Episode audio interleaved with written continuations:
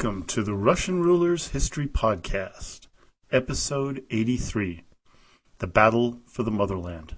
Well, I hope you're prepared for a monumental podcast. This will be the longest one I've done to date. Uh, it is an important one. It is on the battles of Moscow, Leningrad, and Stalingrad, and some of the greatest loss of life in human history and war. So let's get into it. Last time, we recounted how Stalin went into a deep funk when he was informed of the sweeping Nazi successes in the Ukraine and Belarus. But it was all a ruse to gain more power over his subordinates. The boss knew he needed to drum up support from the people, especially with the war going so poorly. Because of this, Stalin was made aware that the metropolitan of the Lebanon Hills, Ilya, and how he had gone into an underground cell to pray for Russia. When he came out after fasting and staying awake for three days, he claimed to have heard from Holy Mary, Mother of Jesus. He said in a letter, quote, The churches and monasteries must be reopened throughout the country. Priests must be brought back from imprisonment. Leningrad must not be surrendered, but the sacred icon of Our Lady of Kazan should be carried around the city boundary, taken on to Moscow, where a service should be held, and thence to Stalingrad. The priests were recalled from the gulags. Some 20,000 churches were reopened, and a patriarch, one Metropolitan Sergei, was met by members of the Bolshevik Party for the first time since 1917. This is in stark contrast to Stalin's 1938 decree for his godless five year plan, where the last of the churches were to be shuttered and the last priest taken away. Stalin was now set up for a terrible disappointment. His son, Yakov Jugashvili, was captured by the Germans and was quoted as saying that he realized that resistance was pointless and voluntarily came over to the German side. The Nazis, once they realized who they had captured, had a public relations field day. They began to drop leaflets on Soviet army positions with pictures of Yakov and German soldiers. Stalin had a report on his son which said, quote, A leaflet was dropped by fascist aircraft. It showed a group of German officers talking to Yakov. Yakov was wearing a tunic without belt.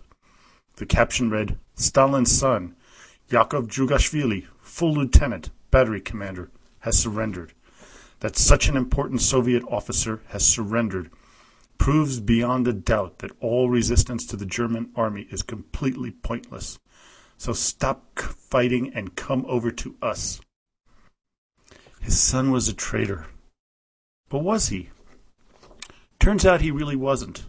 Zhukov had a conversation that he wrote about in his memoirs. Quote, Comrade Stalin, I said, I've been waiting, wanting for some time to ask you about your son Yakov. Is there any more news of his fate? He did not answer my question immediately.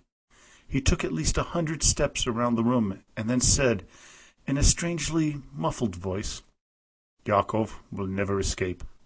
They'll shoot him, murdering swine that they are.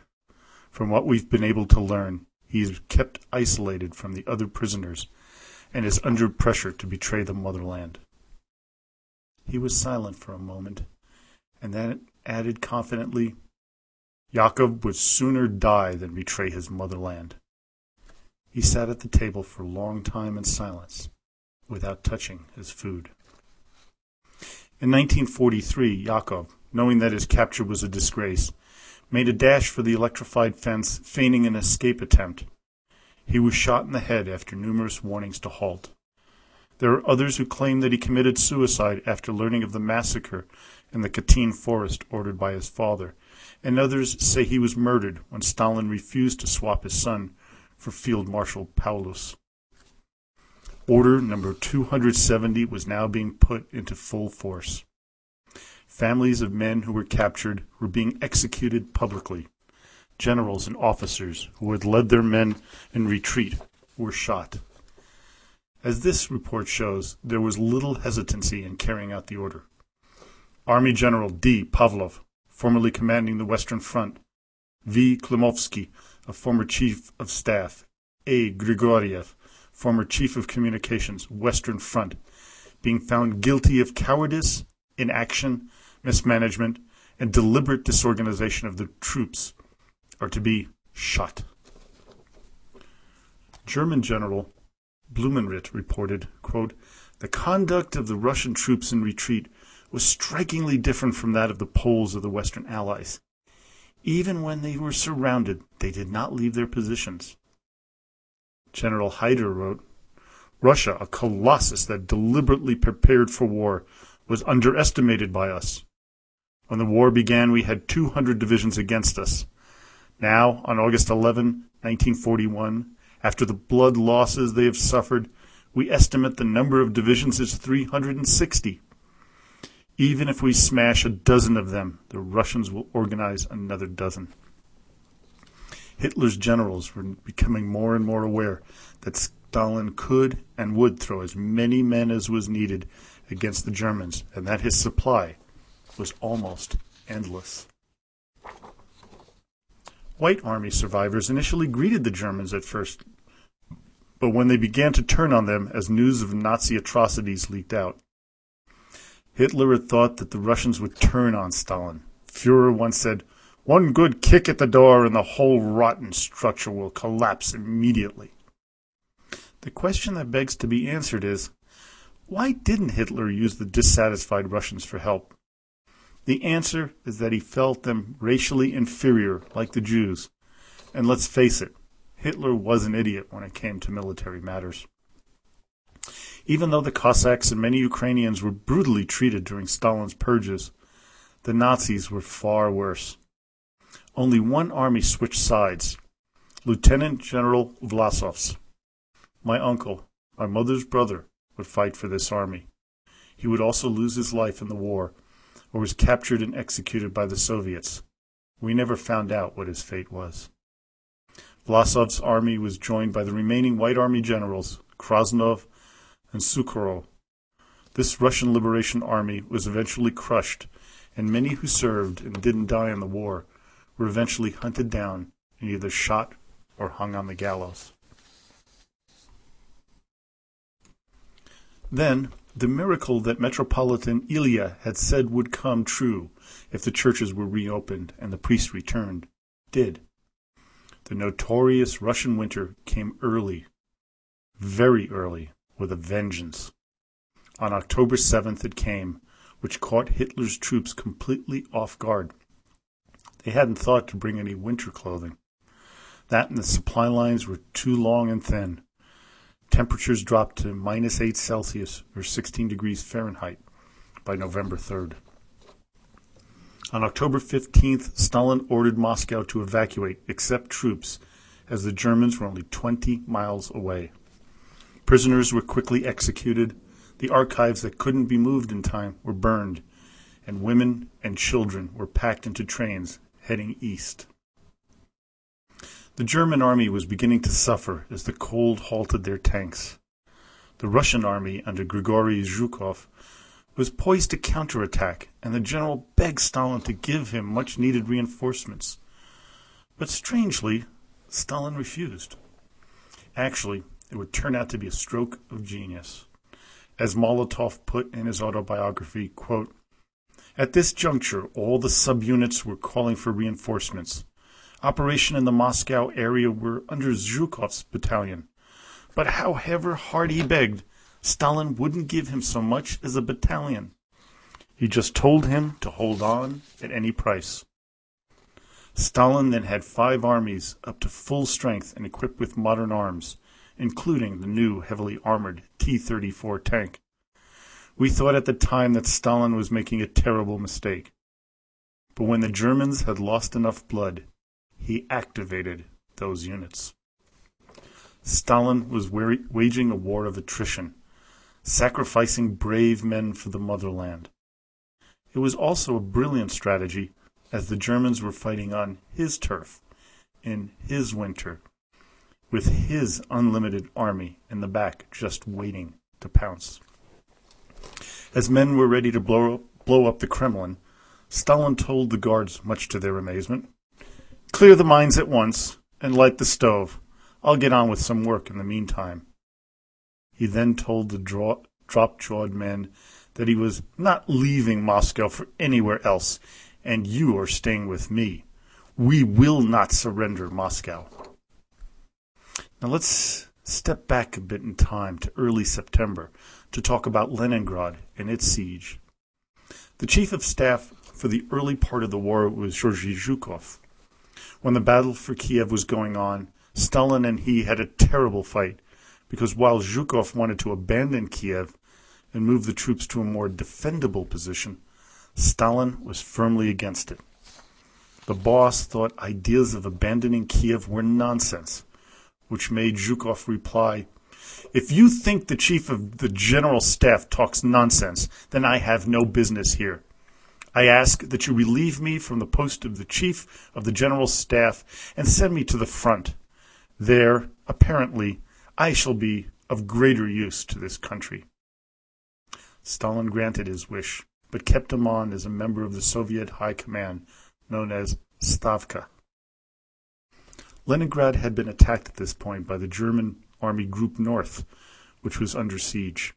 It has been hotly debated whether the Germans wanted to enter Leningrad or not.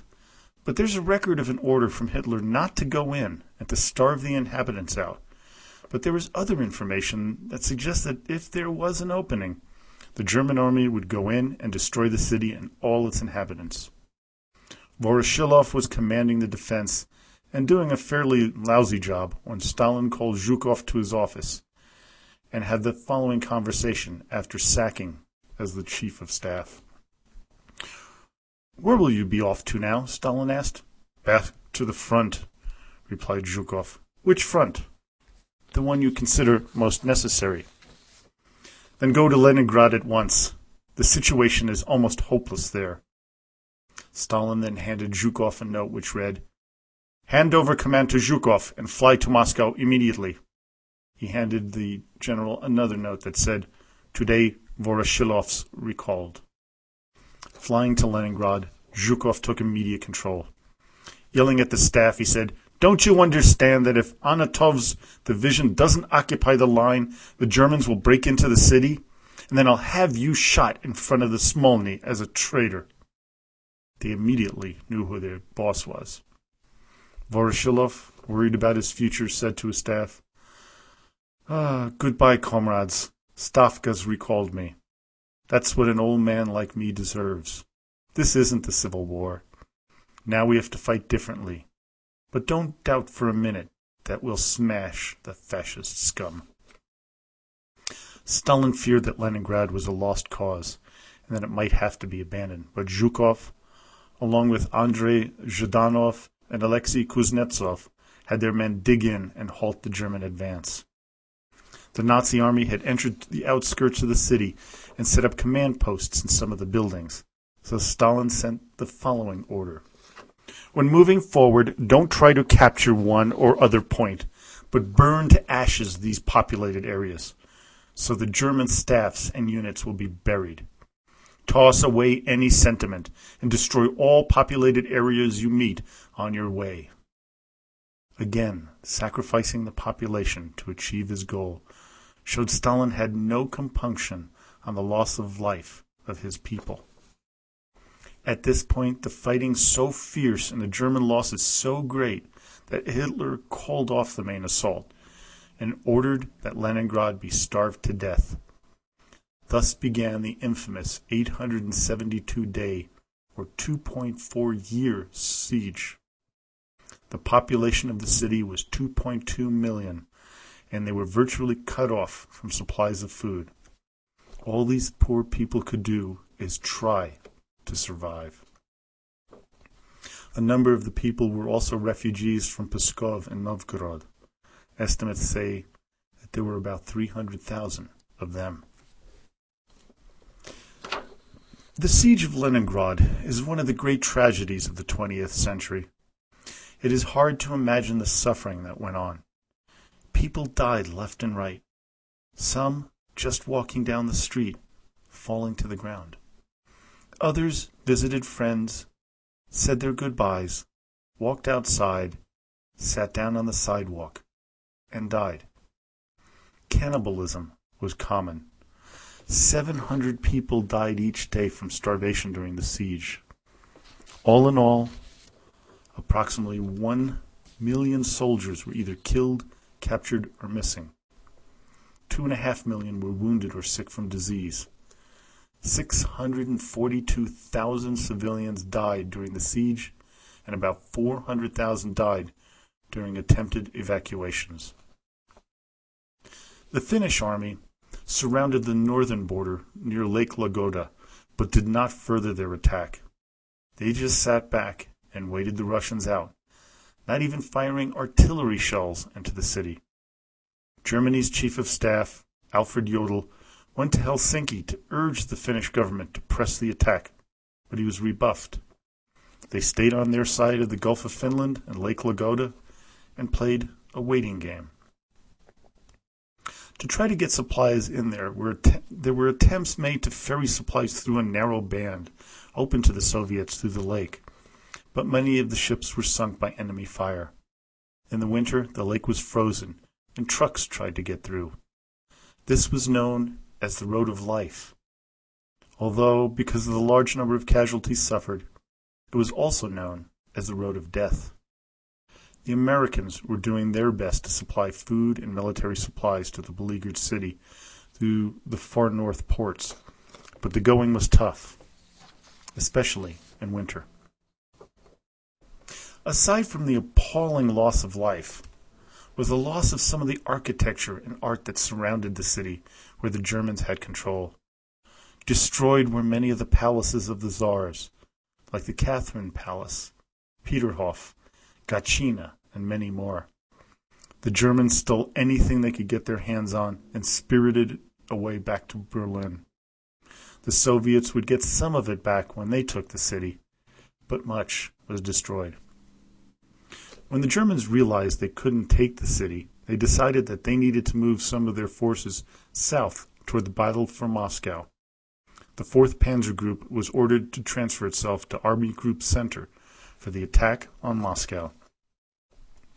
All around Moscow, teenagers, women, men of all ages began to dig trenches around the city. They laid anti tank mines on the narrow roads that led towards the capital through the dense forest. By mid October 1941, the Wehrmacht pressed towards Moscow, led by Generals Heinz Guderian, Fyodor von Bock, and Alfred Kesselring, with constant orders coming from that lowly colonel from World War I, Adolf Hitler. The German army came to within 20 miles of Moscow and was poised to take the city when they were met with the first pushback they had ever encountered. Not only was the defense of the city brilliant, but something new happened. They were attacked by, attacked by a new tank, the heavily armored T 34 Soviet tank. The Germans had no weapons that could penetrate its armor. A quote in David Glantz's book, When Titans Clashed The German and the Red Army were like, quote, punch drunk boxers staying precariously on their feet, but rapidly losing the power to hurt each other. The German forces had little left in their proverbial gas tanks, with only one third of the tanks and trucks still functional. Regular Army divisions were at half strength, and logistics problems prevailed. All in all, neither side was strong enough to fight, but the Russians had a huge number of advantages. One being they had lots of reserves in the east, and another being this was their home, and they knew the lay of the land far better than the Germans did. The winter had dug in, and so did the Red Army. Temperatures were down to 20 to 30 below, and below zero, and the trucks and tanks of the Wehrmacht had ground to a halt. Over 130,000 German soldiers came down with cases of frostbite. As General Heinz Guderian wrote in his journal, quote, The offensive on Moscow failed. We underestimated the enemy's strength as well as his size and climate. Fortunately, I stopped my troops on 5 December. Otherwise, the catastrophe would be unavoidable. The High Command in Berlin ordered the German army to take a defensive position throughout the entire front in anticipation of a Soviet assault. But they believed that they had victory at hand, as their intelligence told them that the Russians had no more reserves. Oh, were they ever wrong! Not only did they have reserves, 58 divisions worth, but they had way more airplanes and tanks than the Germans even imagined they could. One of the reasons for the large number of reserves is that the Russians no longer sensed a threat from the Japanese, and that freed up all those men. Had the Japanese even threatened to invade far eastern Russia, the war might have had a very different outcome.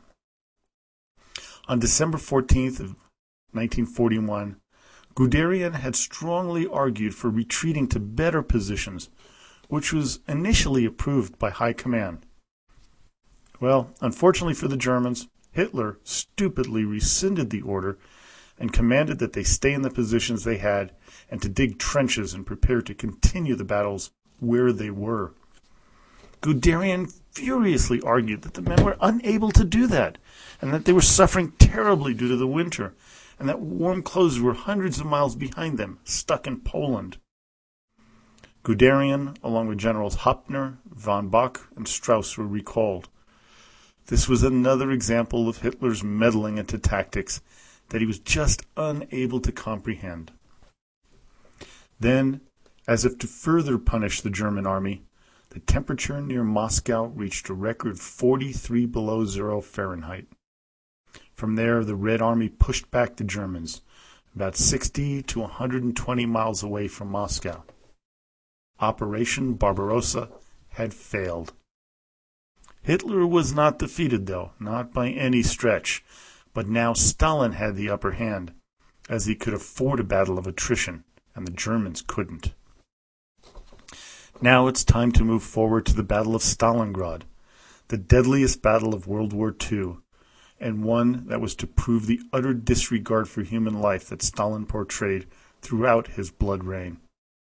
Starting on August 23, 1942, and lasting until February 2, 1943, almost two million men were to die defending and attacking the city once known as Tsaritsyn, today known as Volgograd. The German war effort was still going well. Rommel had captured Tobruk in North Africa from the British. The Eastern Front in Russia was secure, despite not winning the battle for Moscow, and the Leningrad siege was still in place with the Russians suffering far greater losses than the Germans. The Allies had still not invaded Europe, so Germany was still fighting a one front war, a war with their arch rivals, the Soviet Union. In 1942, Hitler knew he had to go on the offensive before the United States inevitably joined the war. And on top of that, he had to get the oil resources in the Caucasus, which he so desperately needed. So this is why we focus on the most horrific of the battles in Russia, the Battle of Stalingrad. The Battle of Stalingrad marked the end of the Wehrmacht successes and started the beginning of the end for Hitler and his regime. The loss of both civilian and military lives was staggering, to say the least. Estimates are that the Germans and their allies, the Italians, Croatians, Romanians, and Hungarians, suffered 750,000 deaths, with 91,000 men captured. Of the men captured, only a little over 5,000 men returned to Germany in 1955. The Russian losses were even more horrendous. Over 470,000 military men killed or missing, 650,000 wounded and sick, and 40,000 civilians died. The city itself was completely destroyed. The plan by the Germans was to attack Stalingrad using Army Group B led by Marshal Friedrich Paulus, with additional command coming from Berlin from von Manstein and the meddling Adolf Hitler. The battle began on August 23, 1942. Stupidly, Hitler had ordered the whole of Army Group South to split into two sections, A and B. Army Group A was to head to the Caucasus to try and capture the oil fields that the Germans so desperately needed. Show how meddlesome and idiotic Hitler was at this time, he ordered the 4th Panzer Army to link up with Army Group A, but when it arrived, the ensuing traffic jam stopped the advance completely. Then Hitler ordered the 4th Panzer Army head back and rejoin Army Group B, wasting valuable time and precious resources. On the Red Army side, Commissar of the region Nikita Khrushchev and Marshal Andrei Yeryomenko were assigned the duty of defending Stalingrad. With them, they started out with a mere 187,000 men, but when they reached full strength, the number swelled to 1.1 million. The initial foray into Stalingrad was provided by the Luftwaffe, who dropped 1,000 tons of bombs on the city, effectively leveling it. Thousands of civilian and military casualties re- resulted from the airstrikes. The anti-aircraft defenses, the 1077th Anti-Aircraft Regiment, a unit made up mostly of young female volunteers who had no training for engaging ground targets, but fought bravely to the last against what was now a full-fledged panzer divisions. The Germans were shocked to see that they had been fighting women as they came into Stalingrad. Within Stalingrad, factories that produced the heavily armored T-34 tanks continued producing them throughout the initial phases of the battle. Sometimes they were produced and rushed out the door, headed straight for the front line without even being painted. With the Germans now in Stalingrad, the boss reiterated Order Number 227, which he released on July 27, 1942, in which he stated that all commanders who ordered unauthorized retreat would be subject to a tribunal and shot. Slogans such as not a step back and there's no land behind the Volga were rallying cries used by the Red Army. This caused heavy German casualties as they went on fighting street to street, building to building, room to room, pushing forward into Stalingrad. The Red Army, now very familiar with German tactics, which had infantry tied closely to tanks, getting major support from the Luftwaffe, decided on a tactic called hugging. Here they would move in very tightly to the Germans, sometimes only feet away, forcing infantry to separate from the tanks and negating the Luftwaffe's superior firepower. Also, the Germans were almost unstoppable in an open field, but here in Stalingrad, the rubble made tank warfare difficult, in some places impossible, thus changing an advantage into a disadvantage. Fighting sometimes went on in the sewers of the city, causing the Germans to call it rat warfare. They would fight in buildings where the Russians would shoot down through the holes in the floor and the Germans would shoot up through the holes in the ceiling. The fighting was brutal, with heavy casualties on both sides. But after a while, the Germans had taken 90% of the city. But that was okay for Stalin, Zhukov, Khrushchev, and Marshal Yeryomenko, as they had plans for the Germans. Plans to encircle and destroy Army Group B. Operation Uranus was a plan concocted by Georgy Zhukov and Alexander Vasilevsky. They knew by now what the weak part of the German lines were in the north, as they was those though they were the poorly equipped and trained Hungarian and Romanian units. Uranus was to be launched in conjunction with Operation Mars, which was directed at Army Group Center, not far from Moscow. This was done to prevent any detachments from the Center Army to be used as reinforcements in the south.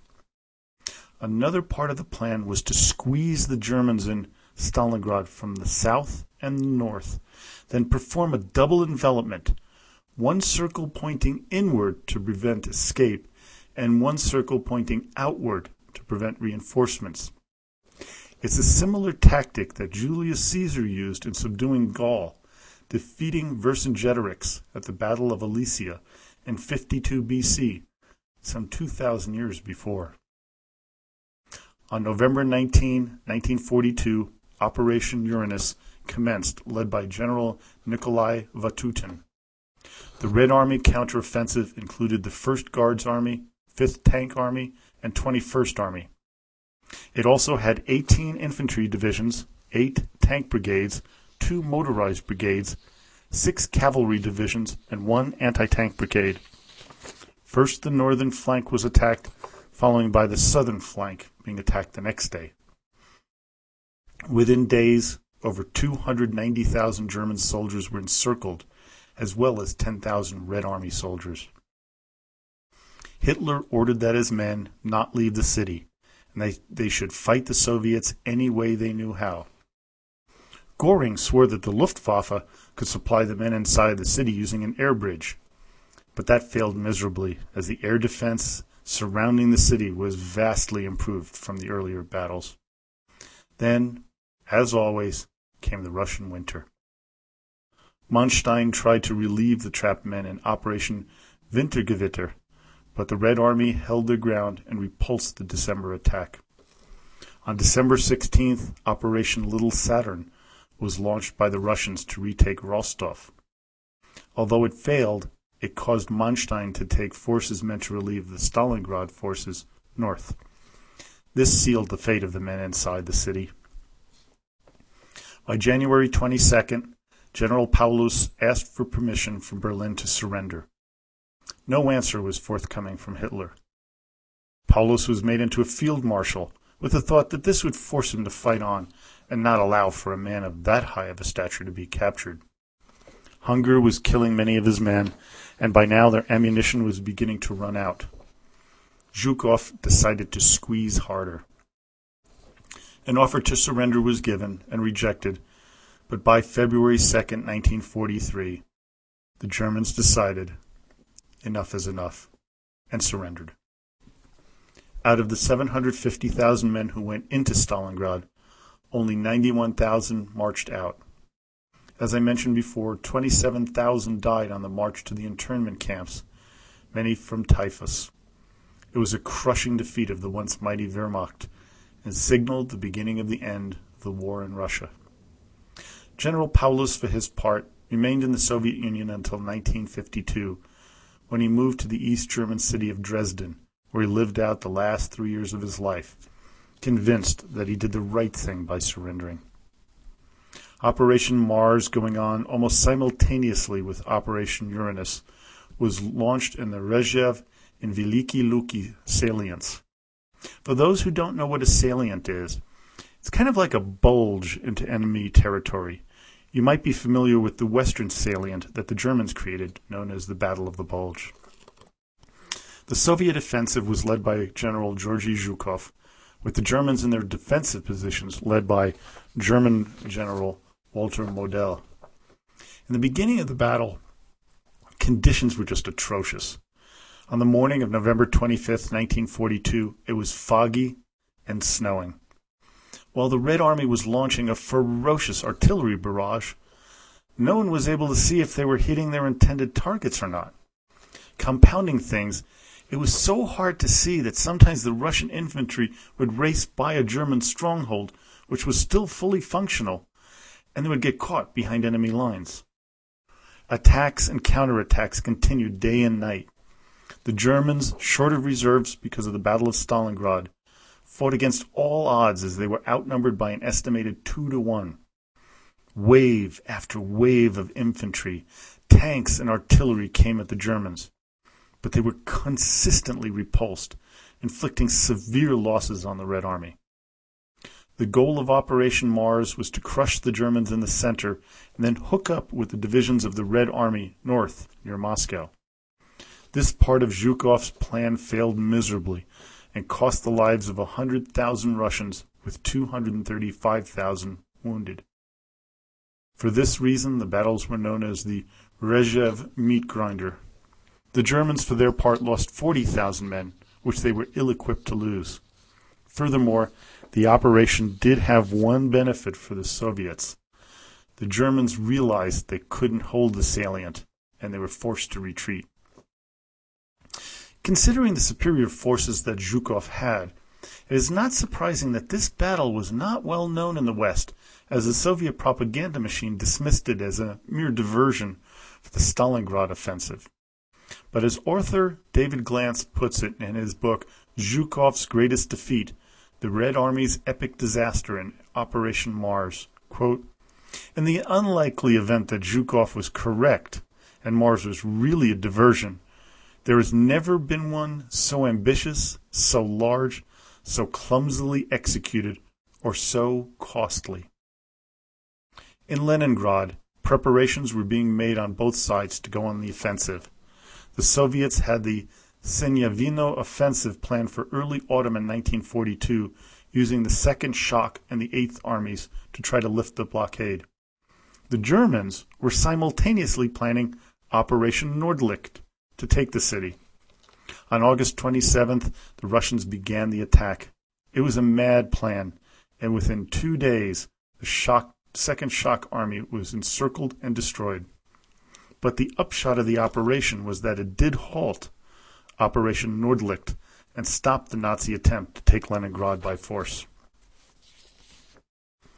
Operation Iskra, or in English, Operation Spark, was started on January 12, 1943. Fierce fighting went on for six days around Lake Ladoga, when on January 18th there was a breakthrough by the Russians, and a narrow seven mile corridor on land was achieved, allowing for more supplies to get into the beleaguered city. Still, it would be more than a year before the siege was fully lifted and the rout of the Germans began. Well, I hope you enjoyed today's monumental podcast. It was a hard one to work on emotionally due to the enormous amount of human suffering that occurred during these battles. Next week, we're going to begin to cover Stalin as he leads his country in reversing all the previous losses and begins the drive of the Germans back to Berlin. We'll also begin to see how Stalin begins to play on the world stage with people like Winston Churchill and Roosevelt.